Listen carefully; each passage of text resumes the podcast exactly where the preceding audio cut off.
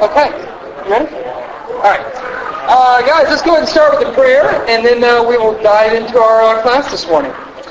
Dear God in heaven, thank you so much uh, to be in Palm Springs, to be in a hotel that as a kid I would have never dreamed of having a chance to be in, and it's just so cool to feel ritzy for a couple of days. And uh, yeah, we're just grateful right now that we can uh, focus on an amazing miracle that we have in our lives, which is the thing in our skull right now, this brain of ours, God, that you designed, that you created, uh, God, so that it can come back to you and serve you. I pray that today's class will encourage uh, give all of us hope and, uh, and perspective so that we can truly have the type of change, God, that you desire for every single one of us and for our children and for many generations to come.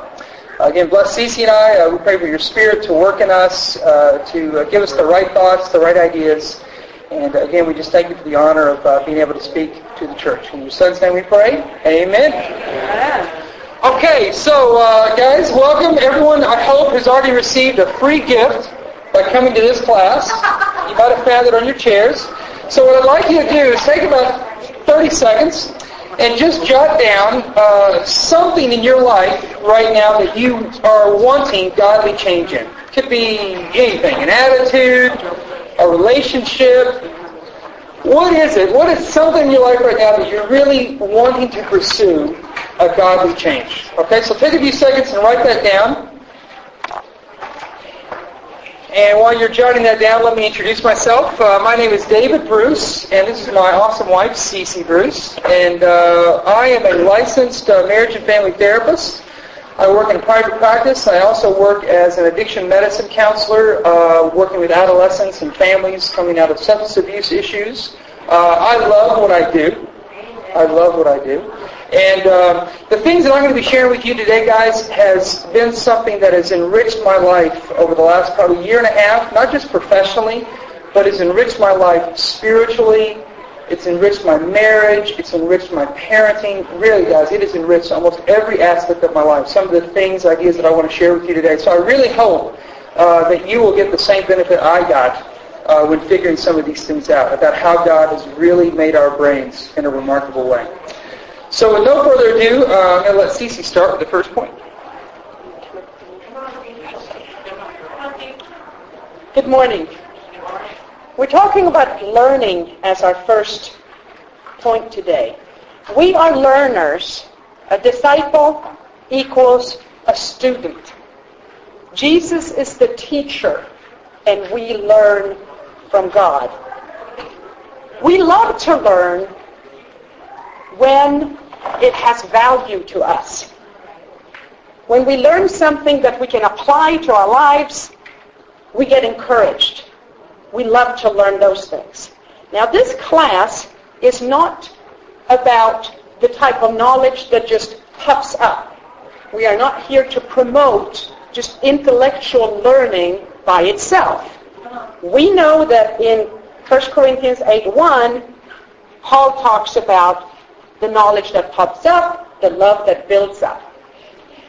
Now, Jesus is the teacher, and he taught in parables. He wanted us to understand spiritual concepts. And by teaching it through parables, we can connect things that of this world that we understand with things that he understands from the spiritual world.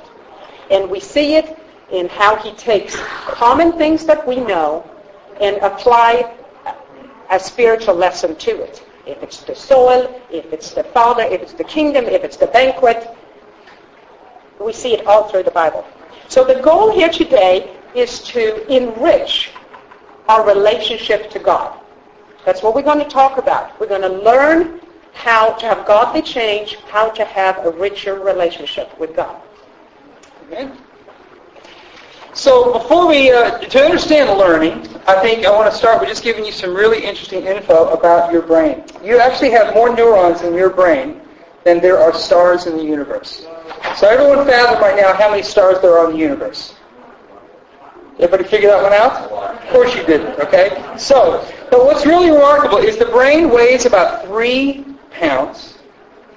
On average, it's about 2% of your body's weight. it consumes a little around 24% of all the energy that you take in every day. So everything that you eat, about a fourth of it is going straight to those three pounds in your head to help it work. Okay? And roughly the amount of neurons is about 100 billion. 100 billion. So everyone take their hands right now and just place it right here on your head. And let's just say, God, thank you. You are amazing. Wow. Okay? So, all right, put your hands down. Okay, you were just holding a miracle, okay? So now let me ask you another question. Of those 10, I'm sorry, 100 billion neurons, how many of those does God want us to love him with?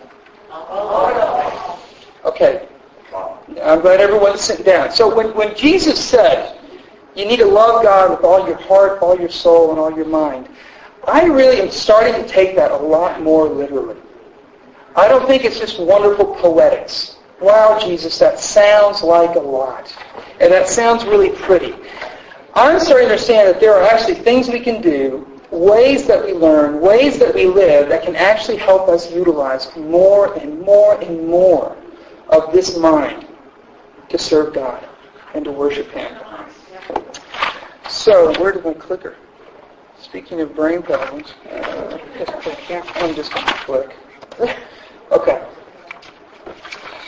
So, uh, so many neurons, not so much energy. So obviously, it's hard to work or manage 10 billion neurons. None of us, none of us have probably ever done that. Okay. So with 10 billion, 100 billion neurons, uh, God has designed the brain in a remarkably efficient way. So our brain only has so much energy going on at one time. So therefore, that energy is distributed according to our attention or our intention. Okay? It's similar to the computer. Your computer has a lot of information in it, right? But are all those files always on? No. No. Some of them are stored in a little memory section. Now, some of you are more computer literate than me, so please forgive me. But, you know, there's parts, a lot of information that's in sleep mode until, oh, I want to read that article about such and such. And then we click it, and we open it up, and now it's live, right? It, the computer sends energy to that file, engages it, and now we can read your Word document or whatever you got going on. Okay? The brain works in a very, very similar way. So let's do an experiment. Okay? Everybody close your eyes. Take a nice, slow, deep breath.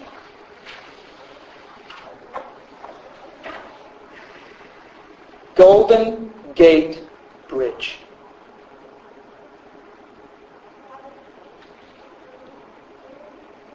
Okay, open your eyes.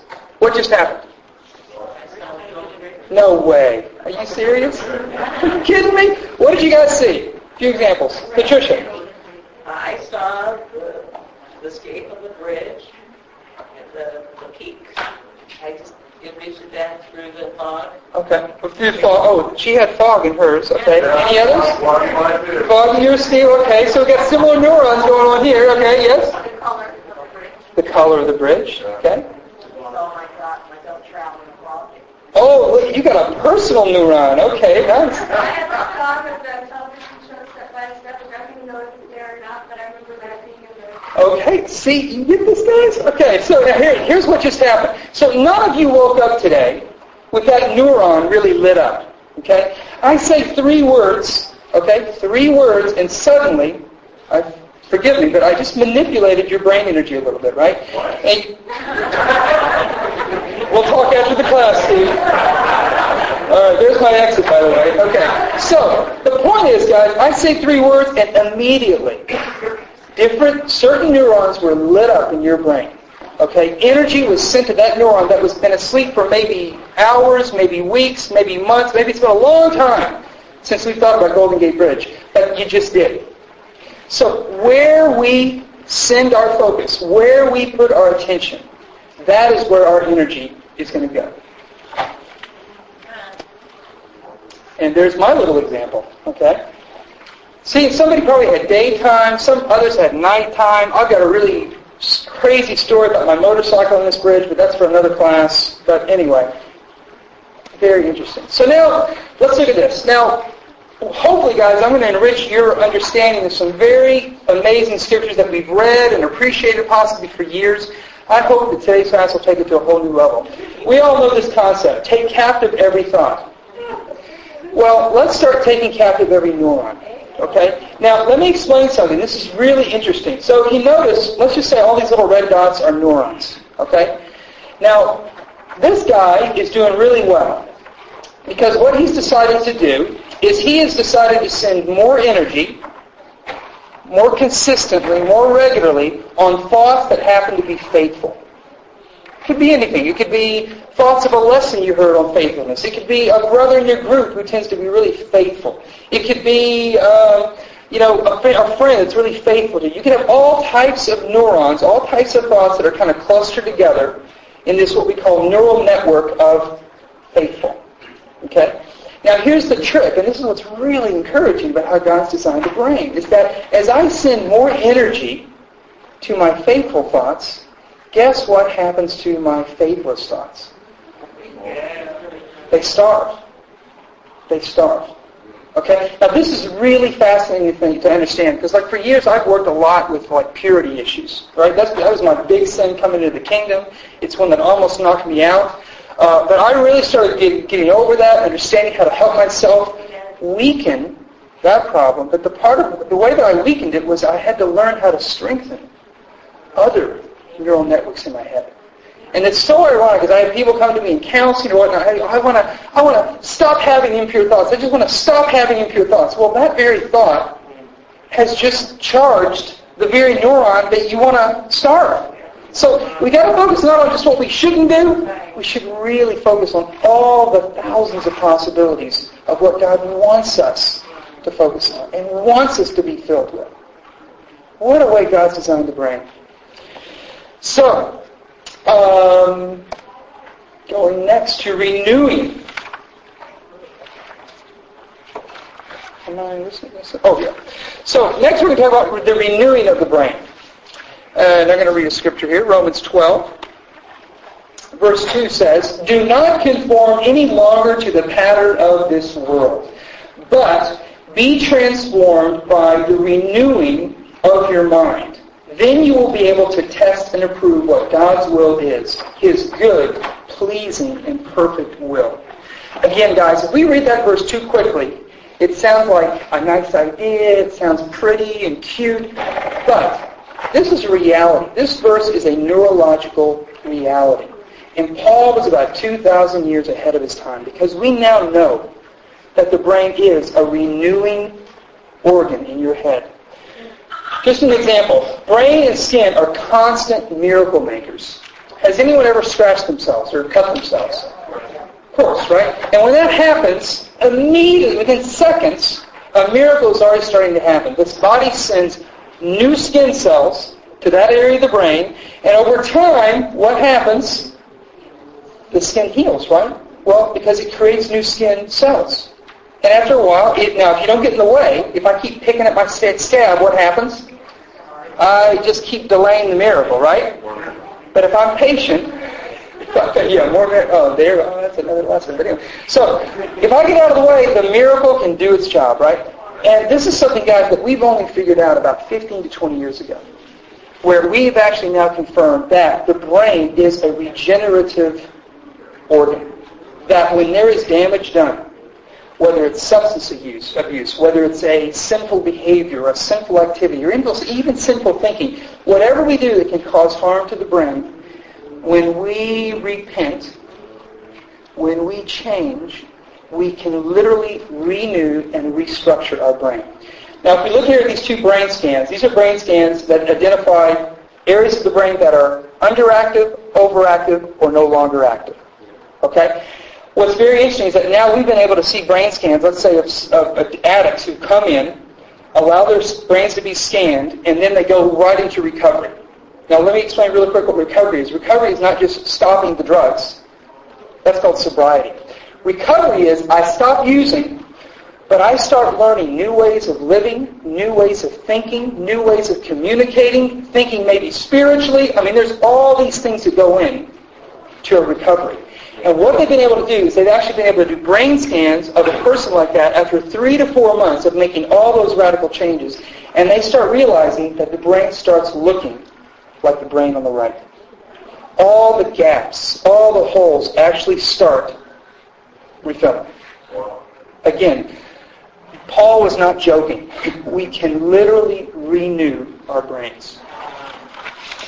So this process that I'm talking about is called neurogenesis.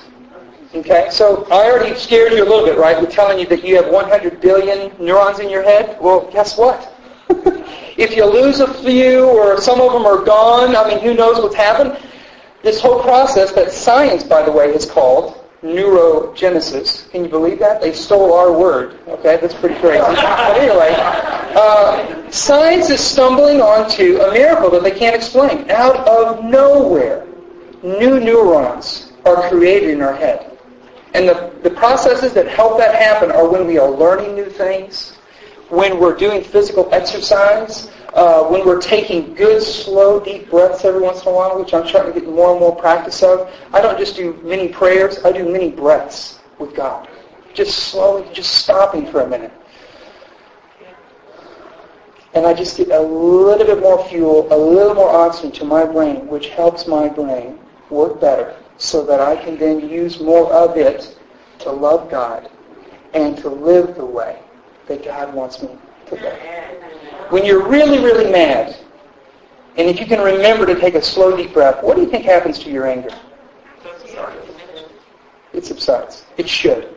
If it doesn't, talk to me after the class. Okay. So. You're down the line, bro. yeah, you're already after me, brother. But anyway, so here's a couple of extra benefits. Not only do we get these new neurons that come out of nowhere, but God lets this happen with a bonus, with a kick. Every new neuron, this is actually how they stumbled onto new neurons, is that when they basically arrive in your brain somehow, they do two things. They come with a little spark of energy. Has anyone in their lives ever had an aha moment? Yeah. Hopefully you've had one in this class. Maybe. Class isn't over yet, okay? But when we have an aha moment, doesn't that feel horrible? When you finally figure something out, don't you feel a little depressed? A little flat? No. You feel a little upbeat, right? Well, guess what? You can say, thank you, God. That's that little jolt of energy that's connected to those new neurons that you just somehow created in my head. Okay, so guys, that's the other thing. This miracle in our head is not just this done thing that happened a few years ago. It's constantly doing the miracle. Okay, it's constantly doing it. The other benefit is that a lot of these new cells, a majority of them happen in the hippocampus area of your brain, which is connected to memory, recall, story. That's the part of the brain that we need a lot to understand our own story, where we're at in life, where we're going, where we've been, where we want to go. That is the part of the brain that gets actually stronger and healthier, which is good. And it's easy. Renewal of the brain is also expanding the different parts of your brain that you're using. When you do different activities, or when you visualize things, you see things, you study things, it actually renews your mind. So what we have done in the family over this last year in trying to implement these thoughts of how to build healthy networks in my brain is we have changed our prayer life. We have enriched our prayer life and by in the past my prayer life was limited to the part of my brain that's the language center because I said my prayers. Lately, what we do is we visualize prayers. We take a picture, say one word, like the Golden Gate Bridge we just did, and all of a sudden your thoughts go there. Well, if you take a person in your Bible talk and you visualize that person, and you start dreaming about the hopes and dreams you have for your brother or your sister, then that prayer, it's using more parts of your brain and you're connecting more things. And you pray in a different way. When you can see it. When you can have faith, to add faith to a situation. We have also done different things with our children. to have family times in different locations to create a memory that is different so that they will remember this scripture because we were reading it in the bathroom all together. and we know they're going to remember that one because it was different. It, it is very similar to going to the gym. By exercising thoughts that are spiritual, it's like going to the gym. You don't become Arnold Schwarzenegger back in the day by going to the gym one time. You obviously have to exercise your brain. Same things here. By making connection between neurons, they get strengthened. And by association, I can add, I can saturate my thoughts with God's Word, with a spiritual attitude so that I can love God with all my heart, my soul, and my mind, as it does say in Matthew 22, 37. Amen. There's a very catchy phrase in the neuroscience field that basically says neurons that fire together wire together, which is kind of cool. So that's what exactly what Cece was explaining. When we make more associations, which again I think illustrates how brilliant Jesus was. He used neurons that were already in the brains of his audience. Yeah, we know about farming. Yeah, we've heard about Samaritans. I saw one once. But he used already established neurons, and then he attaches spiritual neurons to very common things so they could stick and we could relate to them. So Jesus was an amazing neuroscientist. Okay. So thinking, imagining, this is a faith exercise. You know, we, we read this in Hebrews, right? Be certain of what you do not see yet. Try seeing things now. Visualize now the blessings, or let's say the godly change that you're thinking about. And guys, you know, athletes have figured this out decades ago, right? When they visualize first exactly what they need to do and how they need to do it, it's proven they do it better because those neurons are already warmed up, and now we just add the effort to it, and we are going to win, baby. That's how it works. Okay? So, imagine a prayer uses more of our mind. Now, these are some really cool brain scans. What they've actually been able to do, on the left is a brain that's just sort of static. He's just sitting there. Then they ask the person to do like a brief uh, meditation exercise, like taking some slow, deep breaths, uh, visualizing just maybe one thought or idea at a time and really focusing on it. And what they see, if I had my clicker, I'd point at it. But this area right here, the prefrontal cortex, prefrontal cortex, which is right behind your forehead, which is in charge of abstract thought, spiritual thinking, decision making, judgment, impulse control, all those goodies, right? That makes a disciple's life really work well. that part of the brain actually sees more activity level when that brain is slowing down, taking some breaths, and just reflecting, focusing, imagining something that they want in their lives. Guys, this is difficult practice, by the way. Okay? It's not easy to do. When I was first trying this a year and a half ago, I could last maybe 60 seconds. And I just want to go back to my old habit of just, okay, let's just talk about it. But I'm telling you, the more you practice it, just like Cece was saying about the gym, the more you practice, exercise different areas of your brain, guess what? It gets stronger. It gets easier. And, it, and there's amazing benefits. Monkey see, monkey do.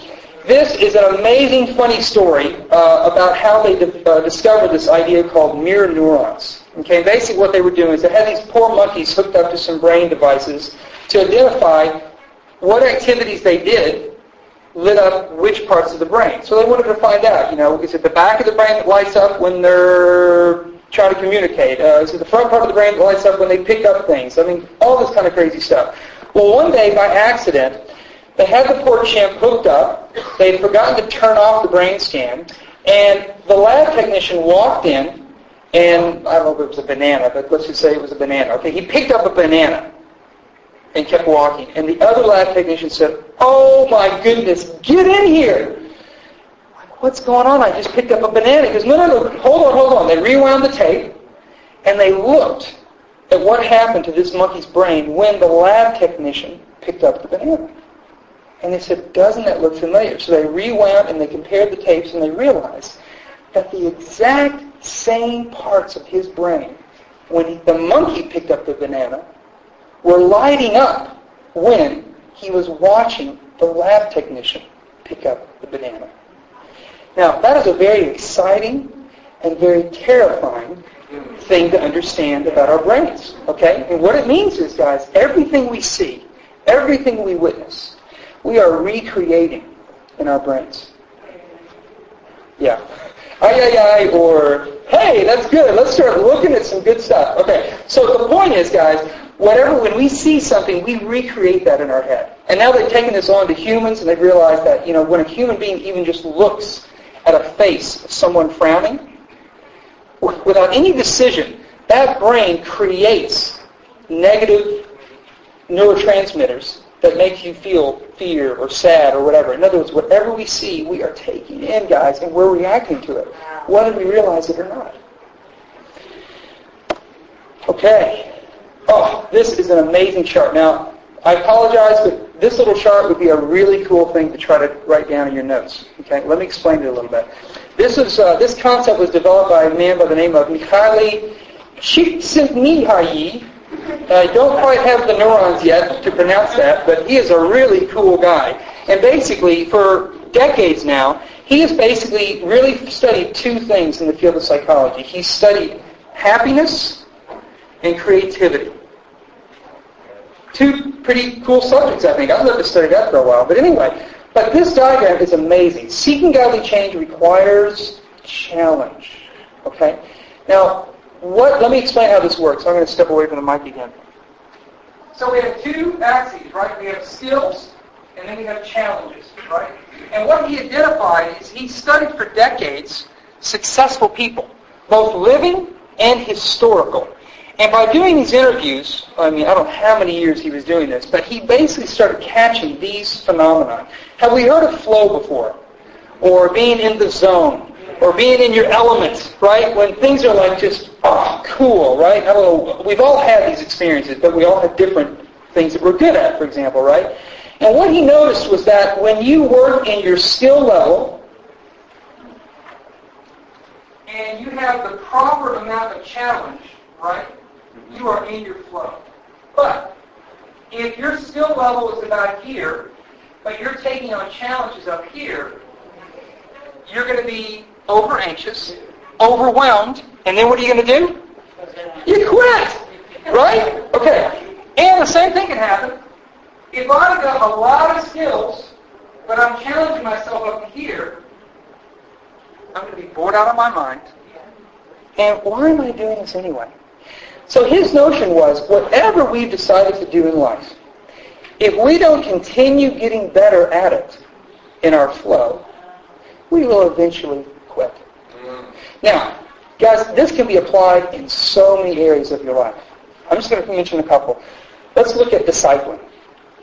This is where discipling requires intimacy. If I'm trying to disciple a guy, and yet I have no idea what his strengths are, or what his talents are. And yet I'm going to throw some doozy challenges his way because I think those are the challenges that he really needs. Well, I might be harming this guy because I'm setting up these expectations and he's, I don't know, six months in the Lord or maybe he just never got something and I'm going to be challenging him and now I'm going to be adding, get this, in love I'm going to be adding anxiety to his life. Thank you, brother. Okay. Let me give a cold example, all right? Just a second. All right. Another example is my family group. And I apologize for any one of my family members in the, office, in the room. Sorry, Robin. Sorry, guys. Sorry, Connie. Okay? But here's another idea. We have a room. Every Friday night we get together. We have Bible talks every Friday night. We have family time, meals, and we have a discussion. It's great. We love it. But We've been, a lot of us have been around for a while. Most of us have been in the mission field somehow, somewhere, whatever. Uh, some of us are young Christians, very optimistic and faithful and lovely. We need them. But there's a whole lot of skills in the room. But if we don't challenge ourselves as a ministry, as a family group, guess what? We're going to be really bored. And I don't think that is the Christianity that God designed. I don't think Jesus came down here to present a boring ministry or a boring purpose.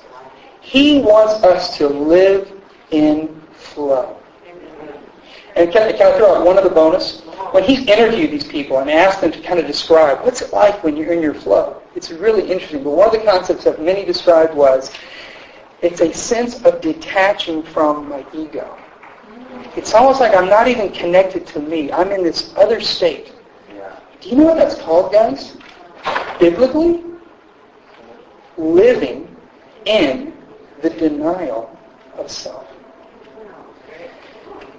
This is heavy. This is deep. Because for years, you know, before I became a disciple, I thought, you know, denial of self, you know, let go of all those sins and whatnot. I thought that was like living here. Okay, life's going to be boring. I just can't do all these things. No, real denial of self, guys, is living in your flow. Where you're using your talents and you've got the right level of challenges and you're going. You're growing. Isn't this being the light of the world? If I'm living in my flow, guys, I don't need to evangelize. People are going to be seeing me, hearing me. What's up with you? And I can start talking about what I know, how God's designed my brain, and by the way, designed your brain too. You want to learn some more.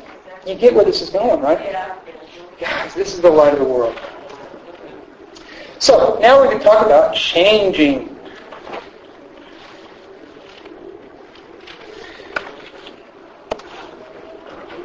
Okay, number one, stop the we and start with me. Okay? Uh, I lead recovery groups several times a week, uh, and one of our group rules, so to speak, is you must talk, you must communicate. If you're going to say anything in our group or open your mouth, you must speak from an I, me, and my perspective. Okay? Because as soon as we start talking about we, I guarantee you we've checked out. Because now our brain is not occupied with me and what I need to do and what I need to understand and what I need to change. Now it's about we. You know, people should just lie less. You know, people really have a hard time with being honest. I need to work on lying less. I find it difficult at times to tell the truth. Do, do you feel the difference? Okay? Now I ignore my Bible talk to no end with this sticky rule, okay? Because honestly, we've had that problem. We've had, you know, brothers that I know and I love, but every time they open their mouth, they talk theory. And I just know when I talk and think theory, I know I'm not about to turn around and do something, you know, radical or active or engaged. So we need to stick with I, me, and mine. I guarantee you, better neurons will light up when you're talking about I, me, and mine, as opposed to the we. As for me and my brain, I am going to follow the Lord. You get that? That was catchy, wasn't it? Okay, here we go. Are you next? Oh, no. Okay, effort is not the problem, but the solution. Okay? Uh, now remember the monkey thing, right? We talked about. So that monkey can stare at people picking up bananas all day long. Does that mean the monkey is eating a banana? Now, uh, I kind of tricked you, right? We said, oh, wait a minute, the same thing's lit up in the brain, right? Well, that's what we call passive learning or passive participation. Okay? Just passively observing a great sermon. It's really inspiring and whatnot. You don't add any effort to that, you're left with inspiration for a few minutes, maybe a few hours, maybe a couple of days. But if it's not followed up by effort, it will fade with the wind. Those neural networks will never be established. They will never be exercised. And they will fade away. And how many neurons of old sermons do we have in this noggin of ours? Too many. Okay? Too many. So, we obviously see the problem here, right? This guy on the right, this poor guy, right? He's not getting anywhere soon. Okay? This is not how we change our lives. We change our lives with effort, with challenge. I give you my wife. The dangers of passive learning, when I understand that I can get a kick out of learning something while I watch TV. The TV phenomenon is very dangerous because I can get the kick out of learning But I didn't do it, did I? It was somebody else who did it. So this class, we talk a lot about learning, but we don't want to fall in the pitfall of just being intellectually more involved. It's about putting it into practice. It's not about the knowledge that's going to puff you up. I can see myself that when I get to that point, it's easy to sit at church and have a lot of opinions about what's going on. And I can see that I have opinions because I think I know better. But my question to myself is, what did I do about it?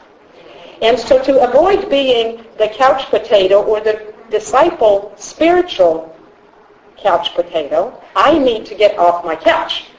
So I was very convicted when preparing for this class, and we have talked about this a lot, I needed a journal to write all these thoughts down. And in my cabinet, I found this journal that is mine. It even has a sticker on it that I made. It says Cece's Book of Discipline. this journal I created in 2004 because the first two pages are full of insights and scriptures about self-control. Now, for those who know me and are in my life, and they hear me now, 2011, talk about, I need more self-control. I need to change my time management. I need to change the way I am at work. I need to change not being so distracted. And finding this journal got me convicted. I started on this journal, on this journey, 2004, but I let go. It was only two pages filled out. And then I forgot about my journal. Even though I had put a sticker on it and everything. I had named it. So, saying that is, it is very easy to be on a spiritual high. To get that sugar rush of, yes, I'm going to change. This is what I'm going to embark on. I'm here in Palm Springs, or I heard this great sermon, or I see these people that are great, and we get inspired. But don't be fooled by inspiration. Inspiration is great. But it fades. It's a poof. It's, you know, the gas is gone. And, and then, you know, you can wake up seven years later and say, I never finished that project, did I? So I repent. Thank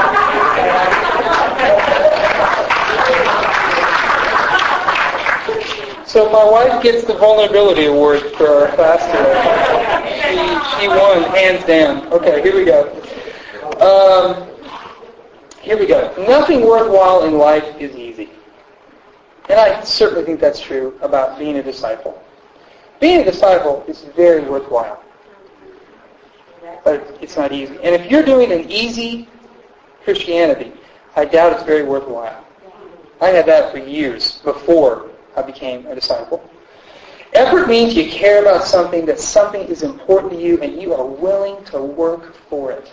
Okay, and this totally ties into James 1, 2 through 4, which is like my major favorite brain verse. Consider pure joy, my brothers, whenever you face trials, difficulties, efforts of many kinds, because you know that the testing of your faith develops perseverance. Perseverance must finish its work so that you may be mature and complete, not lacking anything. I mean, this is really great instructions again for the brain, right? If we now understand that trials or effort is associated now with those other neurons connected to growth and hope and change and possibilities, I'm going to be doing a lot better. I'm going to have a lot better attitude when I've got setbacks or when I get, when I get disappointments in my life. Okay, because godly change is going to require effort. Counsel, advisors, and whatever. Okay?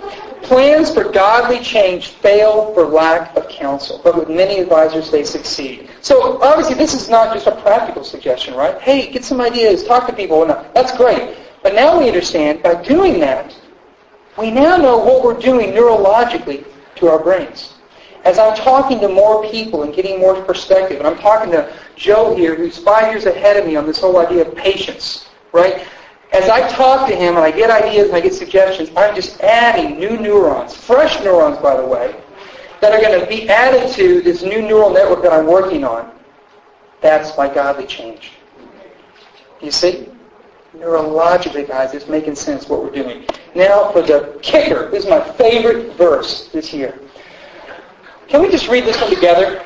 Is that all right? We're going to do a new neuron thing, okay, by not just reading or hearing. We're going to do it together, okay? Whatever is true, noble, right, pure, lovely, admirable, excellent, or praiseworthy, think about such things. This is 2,000 years old, guys, and yet Paul is giving us instructions that could change our world and change the world if we do this right. And think about these instructions. They are pretty simple. Think. Think about these things. Okay? That is a spiritual discipline. And notice my little reference there to the neurons, right? Guys, if you've got something bad going on in your life, a little challenging, make sure you're going back to this verse and lighting up, sending some energy to those neurons that are connected to things that are noble, things that are pure, things that are lovely. Okay? And guys, think about it. Whatever we do in our life, we can saturate our minds with spiritual perspective, with anything going on in our lives. Whether things are going great, whether things are challenging. We can apply these neurons to anything going on in our lives. A who, where, and when is your whatever. I really, really hope, whatever godly change you wrote down on your index card, I want you to think about who are your role models. And I want us to, and again, I like Paul's generosity. Did you notice what he said? He said, whatever's in the Bible, no, he didn't say that, right? God, I believe God's truth is evident in so many things. When I look at nature, I'm sorry that I'm not, I'm not reading my Bible in that moment, but I'm still, I'm inspired by God. When I see noble character, every once in a while, in people that I know, and people that I don't, I can think about such things. And I can still praise God. Okay? God has worked through many non-Christians over hundreds of years. Okay? And he might still be doing that, maybe. But I just want us to really consider that we need role models in so many areas. We need role models in the Bible, clearly. Jesus is the ultimate one, right? He is the Lord of flow, so to speak. Uh, we have probably people in our own groups. We probably have group people in our own ministries that are probably excellent role models in some form or fashion for us. Books, articles. I mean, I have this weird, sick reputation now. I'm the brain guy. I have patients bringing me articles. I got people forwarding me emails because they know this is my passion. Do people know your passion? Do people know what you're into, what you really like? Historical figures. I love reading biographies. I think there's amazing stories that have already happened that God illustrated. Contemporary heroes. So guys, in recapping, we've talked about learning, right? Where we send our focus, is where we send the energy in our brain, right? And the more energy we send to the right neurons, guess what? The stronger they get.